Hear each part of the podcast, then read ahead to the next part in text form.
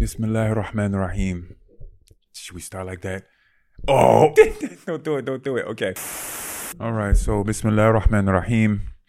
Alhamdulillah, wassalatu, wa- hmm, wassalatu wassalam ala Rasulillah.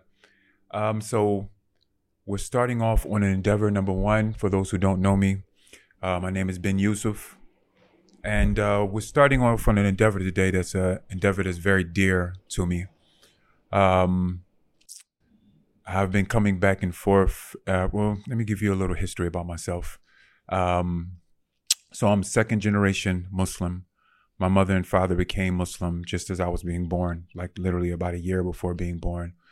And uh, so, uh, for those who know how things go with Islam in America, of course, by them being first generation Muslims, they didn't didn't get a chance to study a lot as far as things like Arabic and things like that. Um, and so we, the second generation, we got a little more, but it was in English. So, you know, we read the Quran every day, every morning, read Sahih Bukhari every morning, uh, Sunan Abu Dawud, things like that every morning from Fajr. Uh, after we prayed Fajr, we had to sit down and read for like 20 minutes, half an hour. But the whole idea was always that we, each generation had to take it up a notch. So um, I'm saying all, to, all that to say that uh, at about 23 years old, I was I remember it very clearly. I was uh, in Ramadan, and um, I was in the masjid, but it was a masjid. It's called Masjid al Jamia for those who know it, and it's a masjid that all the students from all across the Arab world that are going to the universities in the area they come and they pray in that masjid. And they seem like normal guys usually, huh? We talk to them in English. They talk to us in English. Really normal guys, and we talk normal. But on, it was during Ramadan, and I remember I came for tahajjud in the middle of the night, and some of those young guys were there, and we were in salat and we were praying. And I don't know what the imam was reciting because we don't know Arabic that well. And so at 23 years old, I'm standing there in salah, and the imam is reciting something, and I can tell that the imam's voice is starting to change. And then all of a sudden, I can tell the people that's around me, they're starting to cry. And I'm like, yo, what's going on? Because I never, literally, never even dawned on me because these guys talk English to us all the time. It never even dawned on me that not only did they know Arabic, but they understood what was being said. Because with us, what if you didn't, if it wasn't uh, uh, the Fatiha or the Qisal Surah, some of the short surahs, as we say, or Ayat al-Kursi or something like that, we just kind of zone out and just kind of, you know, just remember Allah however we remember Him. We didn't even try to understand because we couldn't understand the Arabic language. So, um, Uh, you know, I just zone out and just be thinking about Allah and thinking about, you know, good things. You think about good things. You don't think about foolishness, especially in tahajjud. But I realized the Imam's voice started changing. Then I realized, like, person to the left of me, no, to the right of me, this was to the right of me. He started like, I could tell he's like started to sniffle, sniffle. And then like everybody starts sniffling. And I'm like, okay, what's going on? And so I try to like focus more, like, what's going on? And so like then everybody like starts crying around me. Now to this to me, this is normal now that I've lived abroad and I see that certain there's certain ayats and certain surahs that touch anybody that's Arab or understands Arabic in any way. But I didn't even know which surah. I still to this day I don't know what surah was being recited. But they all started crying around me, and I mean crying profusely. I mean these dudes that I've known for months, like upstanding men, and they're crying like babies all around me. So my whole point is is um I remember like it was yesterday. and I remember putting my head down in shame and like, yo, all these guys that know me and I know them and they're all Arabs, and I never even thought about they understand something in Salat that I don't even I never think about. They understand what's what's being said and it's affecting them. And that day, that's why I remember it, because I said that day, okay, I gotta take it up a notch. Because if all these people around me are understanding this Quran and crying, and I'm putting my head down in shame because I have no clue what's being going, what's going on, I got to take it up a notch. And that day, I made a decision. I had to get the Arabic language. Now, crazily enough, we had opportunities. I grew up, in, those who know the Islamic Community Center, I grew up in what was called the Islamic Community Center, and I, am Islamic Community Center alumni.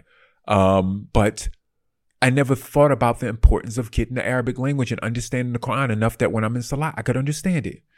And so at 23 years old, uh, it was 22, excuse me, I was 22 years old because I actually set out by the time I was 23 to start studying. At 22 years old, I made a decision. I have to go and get the Arabic language and I have to understand this. Um, so my point is, is that this is something that's very near and dear to me to start this. And this, what we're doing, we're going to call untranslated Islam. And the reason why it's dear to me, because for the past 20 years, by Allah's permission, I've set out and I've studied and, and listen, I'm I'm a normal guy just like you guys.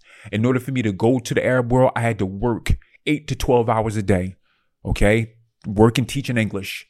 So it's not like I have much time to study every day.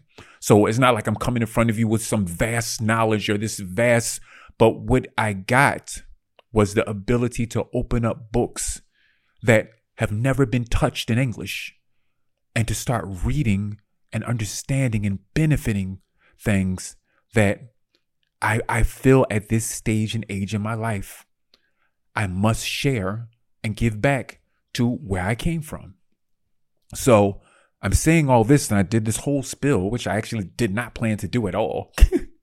but I just did that whole spill because that's literally the first thing that touched my heart once the microphone opened and I started talking. I did not plan to say anything I just said. But I wanted to say that we have in front of us an immense opportunity, an immense opportunity together to do a great or tremendous good. And that is to ta'awan, ta'awan. Okay, you may have heard that before. You, tawaso, you may have heard that before. I'm sure you have. Ta'awan comes from awana or, or, or aun, which means to give aid. Ta'awan means to aid one another, to help one another. Allah Jalla wa says, وَتَعَاوَنُوا عَلَى الْبِرِّ وَالتَّقْوَى وَلَا تَعَاوَنُوا عَلَى الْإِثْمِ وَالْعُدْوَانِ In the beginning of Surah Al-Ma'idah, uh, Allah Jalla wa says, and uh, aid one another in bir wa taqwa. now, if either either of these words come by themselves, it means both. But when they're separate, then al bir means to do all those things that are good and righteous, and a taqwa means to shield yourself from the displeasure of Allah by staying away from those things that are bad. But of course, if you hear either word, like when we say taqillah and taqwallah, then it, it means it encompasses both of them. Okay, so he tells us wa la ta'awanu ala al-ithmi wal udwan. Come together and uh, uh, or, or, assist each other in al-bir and al-taqwa doing things that are right and staying away from things that are wrong. And that's in all forms. This is jawami al-kalim of the Quran. For those who know, and as I talk, I have to remind myself because of the environment that I've been in, I have to remind myself that I'm not sure where we stand, where I'm coming from, meaning in the Western world okay? Because I've been in the Arab world for a while. So as I talk and I say different terms, if I think about it and say, oh, this is a term I might need to explain, then I'm going to explain it. Okay, so ta'awanu ala al-birri wa taqwa wa la ta'awanu ala al-ithmi wal is what we call jawami al-kalam.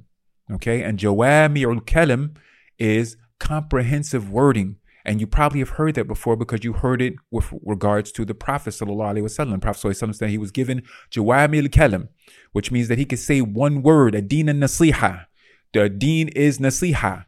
And you can literally write books and books, four chapters. I know uh, uh, someone who did four chapters on adin and nasiha, the hadith, um, because of the comprehensive and all-encompassing words that he used to use. So my sheikh, oh, uh, the first sheikh that I studied with, his name was, uh, is, Allah yahfidhu, his name is Sheikh Abdul Azim ibn Badawi al Khalafi.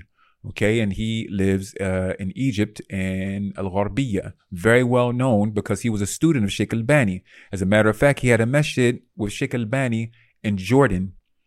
He, he, he graduated from Azhar, okay, and then they sent him to Jordan and he had his own masjid.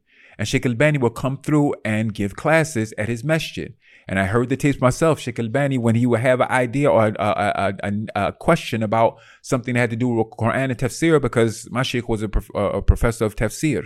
He would say, Ya Mufassir, talking to my Sheikh, Sheikh Abdul Azim, Ya Mufassir, uh, uh, uh, oh, the one of tafsir. Uh, what, what, what, what is the tafsir for this ayat or that ayat? And the Sheikh would tell him. Anyway, after 11 years, my Sheikh, Sheikh Abdul Azim ibn Badawi, returned to, uh, to Egypt. And he was from a small village called uh, called Qaryat Sheen. It's called Sheen, you know, like the letter Sheen, huh? So the whole point is is that he's from that village, and um, it was a normal village, just didn't even have, when I got there, the electric didn't even work well. So we knew every day that we had to have our lamps ready so that we could study at night because we knew the electric was going off all night. And we learned from being in that village the importance of having the Quran memorized well enough because you had to stand in prayer and you didn't have light unless you had that lamp. And that lamp was, if it knocked over or anything like that, it doesn't give much light. And if it get knocked over, uh, uh, we're gonna have a problem. So you learned that you had to have the Quran in order to stand up at night. Anyway, my point is, is, is that um, I learned from Sheikh Abdul Alim Ibn Badawi. Allah blessed me to study Quran with him and study uh, five different books of tafsir with him. And at the time, Allah decreed that he was doing a mukhtasar of Fath al-Bari. And I'm saying this for a reason because when I set out, I said I needed to know the Quran better and I needed to understand the life of the Sahabas and understand Hadith better. And I said, when people told me you need to learn Fath al-Bari, uh, uh, open Fath al-Bari, read Fath al-Bari, but it's difficult. I said, wow, I want to get to the point one day where I can do that. So Allah decreed, and this is why I say that Allah is on the journey with all of us, and this is something dear to me. Because Allah decreed when I got there, He was doing a mukhtasar or an abridged version of Fath al-Bari. So I was able to learn tafsir with him and listen to the classes of Fath al-Bari. And of course, I had to get my Arabic up in order to understand. So I got what I could by Allah's permission. And um, and my point is is that it taught me to love and feel the Quran. So coming around full swing, I went from standing with a bunch of Arabs and them crying over the Salah or over the Quran and Salah to being able to sit in a situation where I could learn the Quran and tafsir and learn to love the Quran. So I returned back to America and I find a bunch of people that are traveling to Medina, traveling to Mecca, traveling to different places, and they're coming back and they're so good with hadith. But when it came to Quran, that wasn't their strong point. And so I always had an idea because I would see how they were and I would see that they're, they're as a result of not having Quran, it was this a level of um, the people who studied Quran first that I saw. It was a level of humbleness and a level of soft heartedness and level of love and caring and compassion um, that they had. And so when I saw the other students that studied hadith and stuff, they kind of have a shidda with them, little roughness with them. And uh, I want to tell this story too.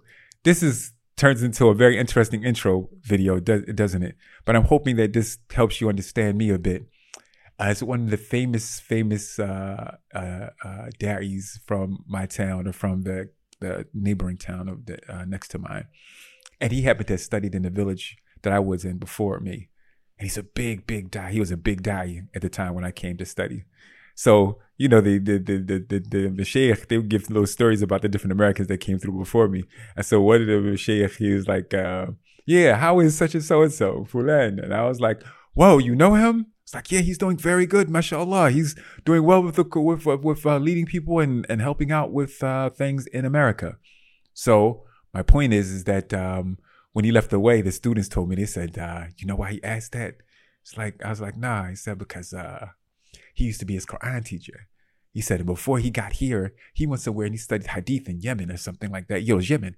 He said then he came here and he was trying to still push the Hadith thing, but the Sheikh said you got to learn Quran. He said so. They said I remember one time he came and he was like such and so and so the Taqrija, this Hadith, this this this and that and whatever. And the Sheikh said to him, Aren't you supposed to be learning Quran with me? Did did you finish? Uh, you were in the, in the middle of Juz Tabarak, right? Did you finish Juz Tabarak yet? he was like, No, Sheikh.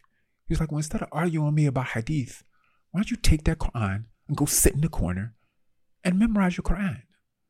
And it always stuck with me because he's a man, this Sheikh, is a very humble, quiet spoken man. And so for him to have to get like that with someone that I know to be a big daddy, it meant so much to me because it was like, yo, this Quran is something else. This Quran is something else. So coming around full swing. Now it's years later, right now. And so when this opportunity came to me, it's like, okay, this is a great opportunity to do something I didn't see uh, being done when I was in America. And that's to teach people to love the Quran. Now, of course, a knucklehead would say, so you trying to teach us to be Quraniyun? No, knucklehead. No, that's not the case. Barakallah fikum. Because I learned from Quran how to humble ourselves, but we also learn from the Quran that the Quran is more in need of tafsir and hadith than the hadith is in need of the Quran. Meaning what? That the Prophet wasallam, as Allah said in different ayahs in the Quran, that he was sent to explain the Quran. So we can't know and appreciate the Quran without knowing hadith. So, for example, we studied Tafsir Ibn Kathir. Ibn Kathir was Shafi'i. Okay? But the people said about Ibn Kathir that he was Shafi'i Hanbali, the way he did his tafsir. Because even though he was Shafi'i by minhaj, like most of the people in, in Egypt, um, he was Hanbali the way he did his tafsir because he came with riwayat, with hadith, with athar, with, uh, uh, uh, with uh, Sahih Hadith to prove everything. So in order to learn the Quran, we uh, learn tafsir, we had to learn Sahih Hadith. Okay, so my point was is um, by learning the Quran, when they asked Imam Ahmed, and you know he was the Imam of Hadith, to the point as they said that uh, when he moved or walked a certain way, his students would say, "Are you? Is that you doing that because it's from the Sunnah?" And he said, "You have to tell him like, no, this I'm just this is I'm just being normal right now because everything he did, he said, there's no not a hadith that came to me except that I tried to figure out a way to implement in my life at least one time." So when it came to him, a man came to ask his ask him about starting his son out with uh, with seeking knowledge, and he said, "So I asked you, Sheikh, what should I start him out with?" And he said, Start him out with the Quran. He's the muhaddith of the dunya. He says, start him out with the Quran. Why? Because the Quran is the um, is the, mother of all knowledge, and everything else trickles down from that. If you start out with that, then you get your your uslub, you get your character and your adab, your your character and your manners and how you carry yourself. You get that right, so that everything else comes in properly. Okay, but if you don't get that right, then it's like the, the you're building a, a, a, a building, right? And you decide that you're gonna you have this master beautiful blueprint or whatever, but you don't check like what I just saw in the news recently. You don't check what's under that ground. So might be that it's a weak foundation. Might be like the dirt or the sand is weak. Might be like quicksand. Might be that you got bodies of a cemetery buried up under that ground, like what just happened recently in the news the whole portion of a whole city, the mall, the, the everything buried over the bodies of slaves that they said that they were going to exhume and they didn't exhume it. They just buried it. They just left them there and just made built a whole city over them. They're trying to figure out why things are always going interesting and strange in that area because you disrespecting the graves of people. So the point is, is, is that you build a foundation. You can have the most amazing and beautiful. You can have the Burj Al Khalifa. Is that what it's called? I believe. Uh, you can have the Burj Al Khalifa. Uh, Burj is like, you know, they use it for a big building or whatever, but you know what Sama'i Dhat al Buruj is like something magnificent and great and big. So the whole point is, is that you can have the Burj Al Khalifa, you can build it. It's going to come tumbling down if the, if the foundation is, isn't right. And so the Quran gives you a messenger that it gave him a miracle that was according to what was going on during that time. So, for example, with the situation with Moses or Musa, salam, and Harun, he gave Musa the miracle of what? Of the staff that was able to move and putting his hand in and bringing it out. And this like this. Why? Because at the time, magicians magic was the biggest thing. And so he had to give him a miracle that even the top magicians that was it was Fir'aun, and then under him, the magicians kept things in order. Fir'aun, Haman, that was the second in command, and then the magicians were the thing was the ones that kept everything in order and frightened the people to stay in order. So he had to give him something that made even those magic- magicians fall down in prostration and say, Amanna bi Rabbil Alameen, Rabbi Musa wa Harun. With Isa, Isa he gave that he could cure the blind, and he could cure the leper, and he could uh, bring the dead back to life. Why did he give that? Because during that time, medicine was the big thing.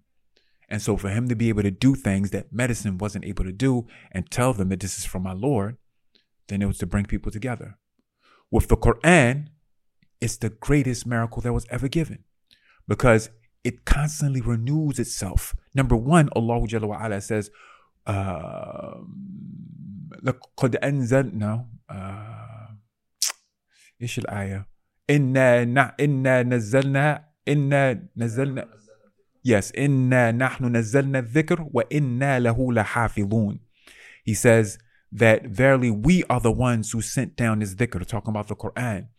What, and we are the ones that's going to preserve it. And look at how beautifully he preserves it. He doesn't preserve it by being on pages. He preserves it because it's in the chests of millions of people, every generation. Every generation. Millions of people have it in their chest memorized, okay, in their hearts. And that's how he preserves it. Because people can change the pages every day. If you guys remember about 15 years ago, some people came up with something that was supposed to have been some new Quran. I, I think y'all remember. He always going to disgrace somebody to even try to act like they're coming up, like Musaylim al-Kadhab. He's known as Kadhab for the rest of his life because he's trying to come up with something and call it Quran. So the point is, is, is that he preserves the Quran. Okay? He preserves the Quran for us to live by. And then it, it constantly renews itself. So you're never bored of the Quran if you ta'allaq, ta'allaq qalbaka bil Quran. If you connect your heart to the Quran, as Ibn al-Qayyim said. And so the point is, is that it's the gift that keeps giving. And it's a sad thing to know, or it's a sad thing when we don't have the ability to appreciate that gift.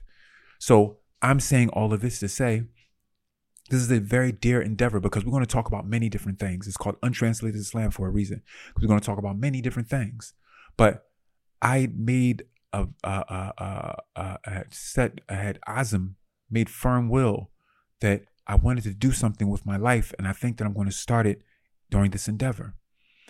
And that is to go through every ayat of the Quran, every ayah. And I'm going to explain why in, in another um, setting maybe I'll explain it now. Explain it now? All right, so Ibn al-Qayyim, and I'll give you all the proofs and everything at another time. But Ibn al-Qayyim said, one of his statements that, that stood out to me, he said that um, verily every single ayah in the Quran is a proof of Tawheed. And I'm going to give you the way he said it. He said one of five ways. I'll give you all of that. But when I heard this statement, and so he was going and explaining the Fatiha, I believe it was in the Madarij as-Salikin, because that's the the one where he talks about everything comes back to Iyaka na'bud wa Iyaka nasta'in. And so he went on to explain the Tawheed in every ayat of, of the Fatiha. And he said every single ayat of the Quran returns to Tawheed. So I thought about if it returns to Tawheed, then people hear Tawheed and they think it's something scary. When I think of Tawheed, I think of something different. So I need you to listen to me. A Tawheed, the most important Tawheed is Tawheed al Ibadah. And Ibadah, the foundations of it are three Al Mahabba, Al Khawf, and Al Raja. All the things that shake the heart and soften the heart. Okay? So this is love, fear, and hope. All right. And as Ibn Taymiyyah said, and Ibn Qayyim said, and they said that that's why he put it in Al Fatiha. Al Mahabba is Alhamdulillahi Rabbil Alameen. And we're going to go through all this at another time. Okay. But Alhamd, you can't be Alhamd without having love there. And then Ar Raja is Ar Rahman Ar Rahim, hope, which is the right wing. So they say that Al Mahabba is like the head of a bird, us, of us, like we're flying through this dunya properly. Ar Raja is like the wing the right wing of the bird. And al khawf is like the left wing of the bird, which is Malik Yawmiddin, that we have to return back to him, or the, the, he's the master of their judgment when we have to return the answer. Okay? So he says the foundations, al mahabba, love, al raja, uh, uh, hope, and al khawf, fear. Allah puts them that we have to recite them 70 times a day, 17 times a day.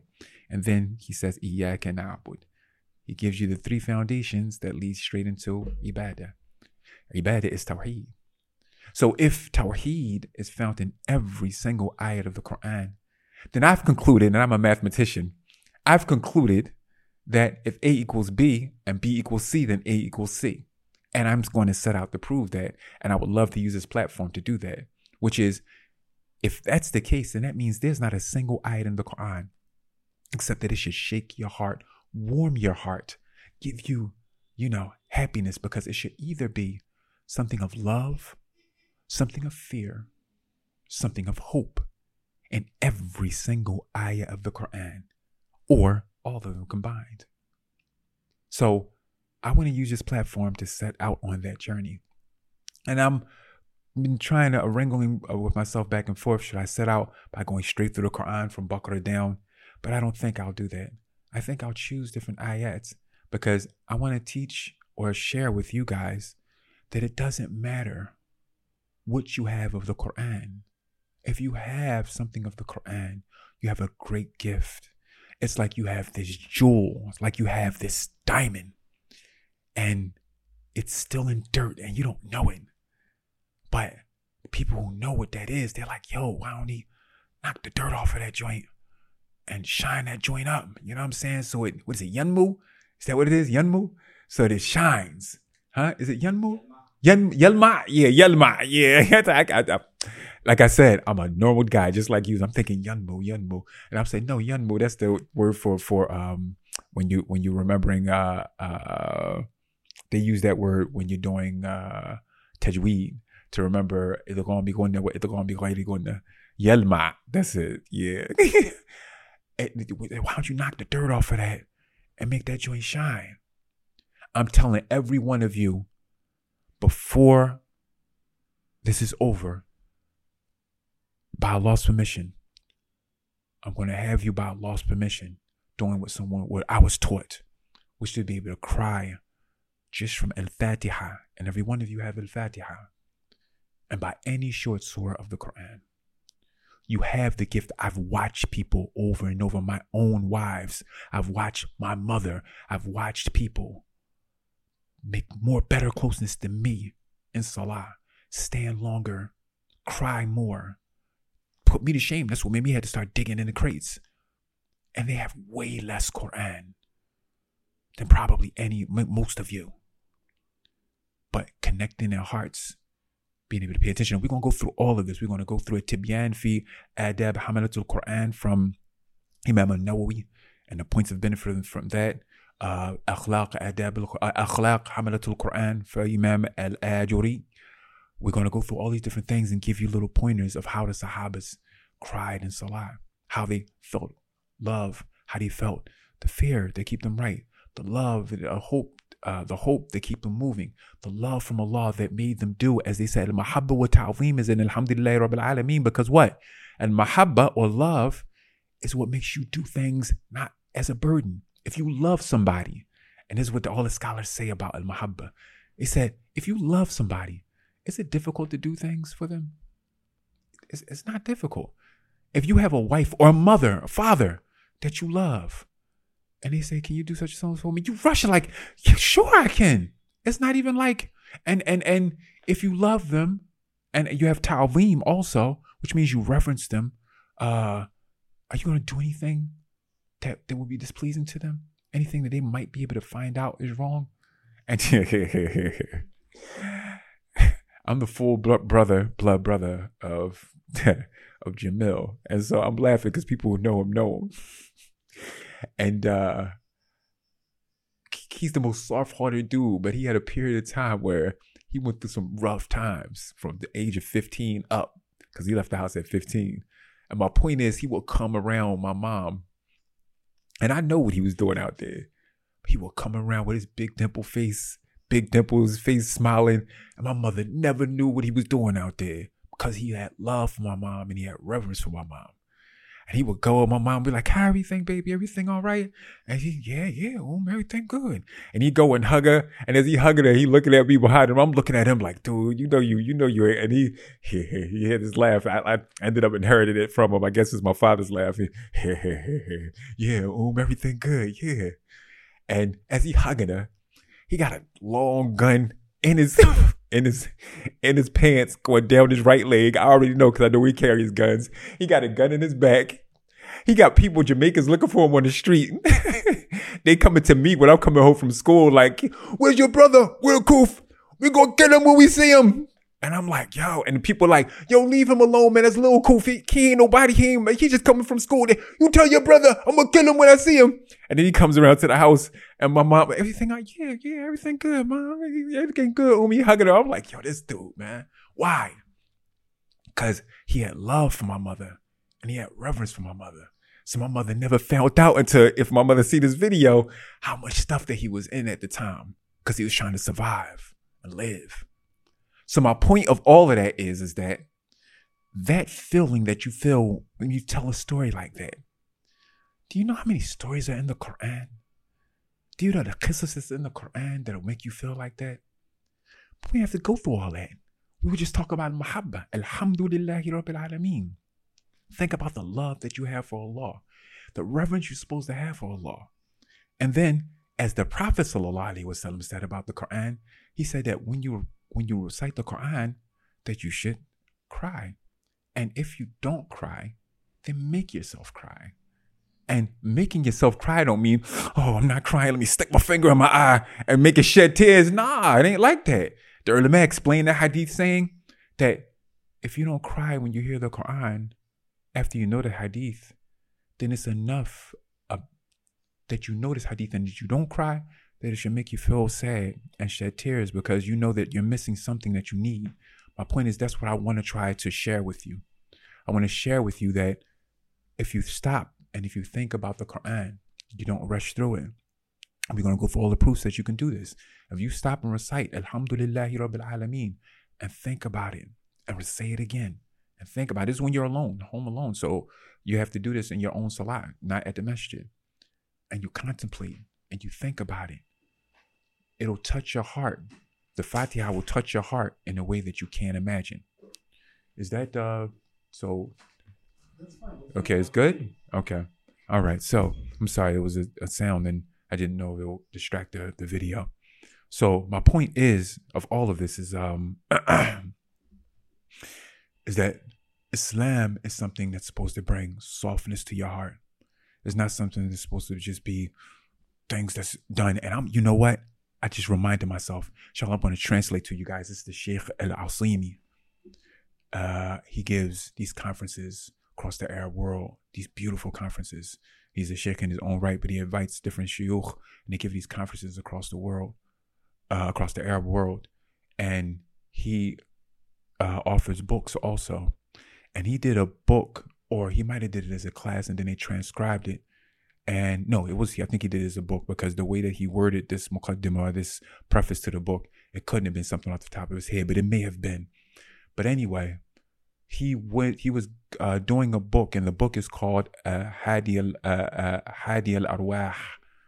Uh, uh, the, the traveling or the, the, how would you say mm, accompanying one soul accompanying the souls one of the souls on his journey to the hereafter.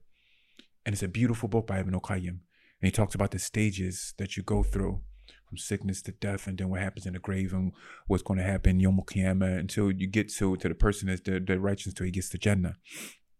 So he opens the book and he says, "I want to do this book, and I want to I want to preface this book." I want to do this book because how important it is, and I want to preface it with something. He said, because I've seen that the students nowadays that they don't realize that they're so busy studying, studying, and trying to get just the rules and regulations together and all these different judgments and all that, that their hearts have become hard. And he said, the idea of a heart becoming hard can be on this going by going too far to the left, going too far to the right. And when he said that, I remember Ibn al-Qayyim always talks about ifrat, wa la tafrit, tafrit. He always talks about you don't go overboard this way or overboard that way. And he always talks about how Shaitan doesn't care. He wants to get you either too far to the right or too far to the left. And he doesn't care which one, as long as you're not in the straight middle. And so this Sheikh al Aslimi, when he was giving the preface to this book, uh, Hadi al Arwah from Ibn al Qayyim, he said, It's important for me to do this book with the students. He said, because of the fact that they don't realize that their hearts have gotten so hard by trying to keep all of this in their head and keep that in their head and this goes before this and this before, that they lost the reason why they get knowledge. He said, so they'll look down at a book like this, even though it's from Ibn al-Qayyim talking about the road from sickness to death to the hereafter to Jannah, a paradise, and they'll look down at this because they'll say, well, this is not what we're trying to study. We need to study rules and regulations and this and that. He said, but this is what kept the people of the past balanced. Because when they did what they did, when they did what they did, excuse me, I don't know how to turn the sound down on this. Uh, yeah. Uh, power off. Okay, sorry about that, guys. All right, but so we said the people of the past they didn't have to go through all these different furor and go through or have to learn this tajweed a certain way because they, they had natural Arabic. I have to learn these uh, qawaid and learn these rules and regulations. They didn't do that. So when they set out to get some knowledge, it was to touch their heart and soften their heart more. He said, but I find that these, these later generations, they're like they're in school. You know how you stress for an exam, and so I'm trying to make sure I learn this and learn this with this and this and this. And then their hearts, he said, is a I think he said kosawa or kaswa kosawa. It's like a hardness that comes to their heart that's similar to the hardness that comes to the heart of the person that's doing wrong. Because their heart is covered over with all this, and they never get the softness of what all of this is intended for. So it goes back to what I'm saying again. I think I want to translate that preface and, and share that with you guys. But um, it goes back again to what I'm saying, and and you'll find that most things with me, you're gonna find that they kind of go back to that. That that's what my goal is. I took um I took um I think it's like a survey or a test or something that my wife got me to take that talk that, that that's supposed to identify your personality and I think it's like four types of personalities. Those who know this, they they know this. Uh, she's a life coach, and so she she deal, delves into psychology and things like that. And so she has her clients uh, take this test so they can know the type of person that they are, the temperament that they have, or whatever. And so she messed with me. I ain't taking that test. I already know. I, I ain't want to know the answer because I already saw hers, and she's like a genius. She's like an introverted genius or something like that. Um, but uh, I'm like, I ain't gonna mess with that. So she convinced me to take it, and, and you know, it's a running a running theme, you know, amongst amongst my family that you know, kind of like flower children or whatever. but it's funny because we were raised so military because we came, me and my brothers came up during the time, right, you know, doing right after the um, Vietnam War. So all of our fathers and uncles and everybody had been to Vietnam at 18 years old, 18, 19 years old, killing so they came back soldiers. And so they raised us as soldiers. So it was a funny, you know, mix that uh, I didn't even know that I had. That I didn't know that I was a quote unquote flower child because I was always military, military, and then it called, you know, surviving in America, streets in the '80s, crack academics and guns and all that. Can't be no softy guy, you know. So all I knew was my military side. I knew my nurture and didn't really know my nature. Okay, so all I knew was my military side, military, military. And so it's a running theme as I got older that my wife was like, nah, you know, you got that hard shell, I mean, that hard, which we call, it, but you, you, you like a flower child. And, so, so I knew that that was her goal. But I took the, the, the, the, the test or the survey or whatever you call it. And sure enough, it came out that I was some flower child.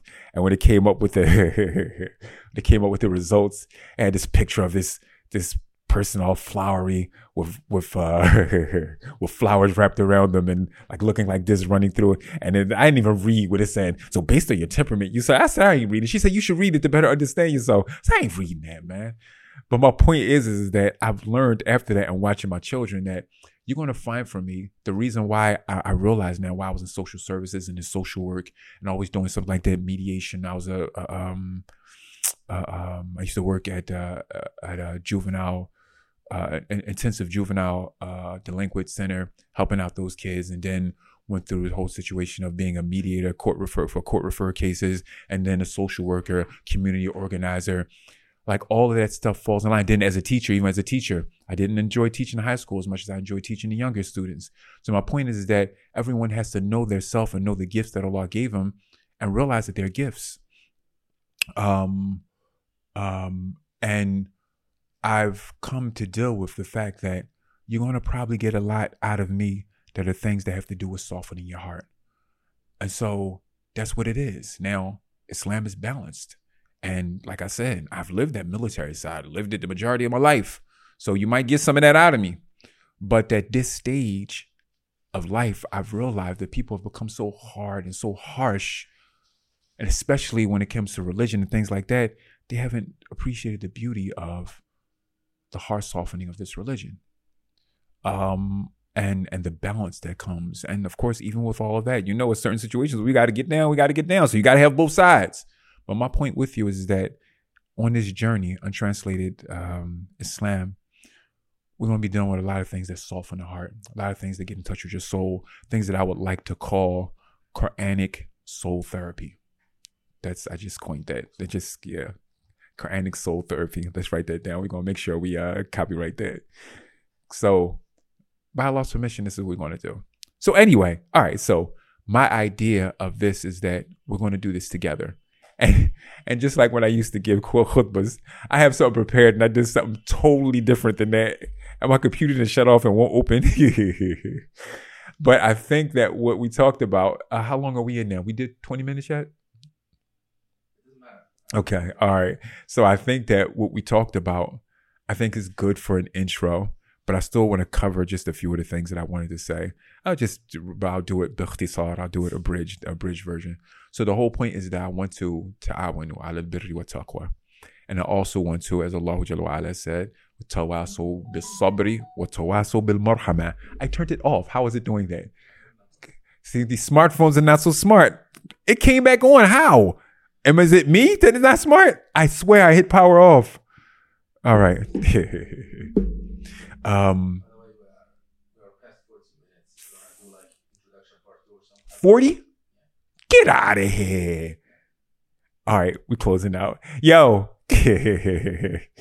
Yo, our producer, he the um um we had agreed to 20 minutes, but he always says, he says, you don't realize when you start talking, you long winded. And I, I, I didn't realize until right this second. I thought we was like 15 minutes in. All right, so we stopping. Okay. Um, we'll do a part two and uh, talk about some of the things we want to do, and we'll just start straight in in the next thing. We'll I'll introduce it in the first five or ten minutes with the things I want to say, and then start straight in so that we'll know what we're doing, inshallah. So anyway, um, I hope that you'll join us on this journey. And in closing, I want this to be interactive. So I need you to get in touch with us. Okay. And we'll put up on the screen how to get in touch with us, with, us the different avenues. And I need you to share with us the things that you would like to talk about. I need you to share with us the things that are dear and near to your heart, the place that you're at in life, and what advices that you might need for yourself, for your spouse, for your children. Because, like I said, separate from this, before I did this, I had a whole life. Allah says about the Prophet, فَقَدْ لَبِثْتُمْ فَقَدْ لَبِثْتُ فقد لبثت فيهم عمرا من قبله فقد لبثت فقد لبثت فيكم عمرا من قبله أفلا تعقلون He said to say to them, I lived with you a whole life before I got the message. So that don't y'all understand? Like y'all know who I am. My point is, is that I didn't understand that until I got older. You live whole lives sometime. I lived a whole life in community service as a social worker before I set out on this path. And then a whole life as a teacher. And so is different little facets that I'll share with you guys at different times. But my point is, is that so chime in, get in touch with us. Let us know the things you want to talk about, things you might have need advice on, or like this. And I'm just basharun mithlukum. If Allah said for the Prophet to say that to the people, I'm no better. He said to say to them, that's a whole nother one.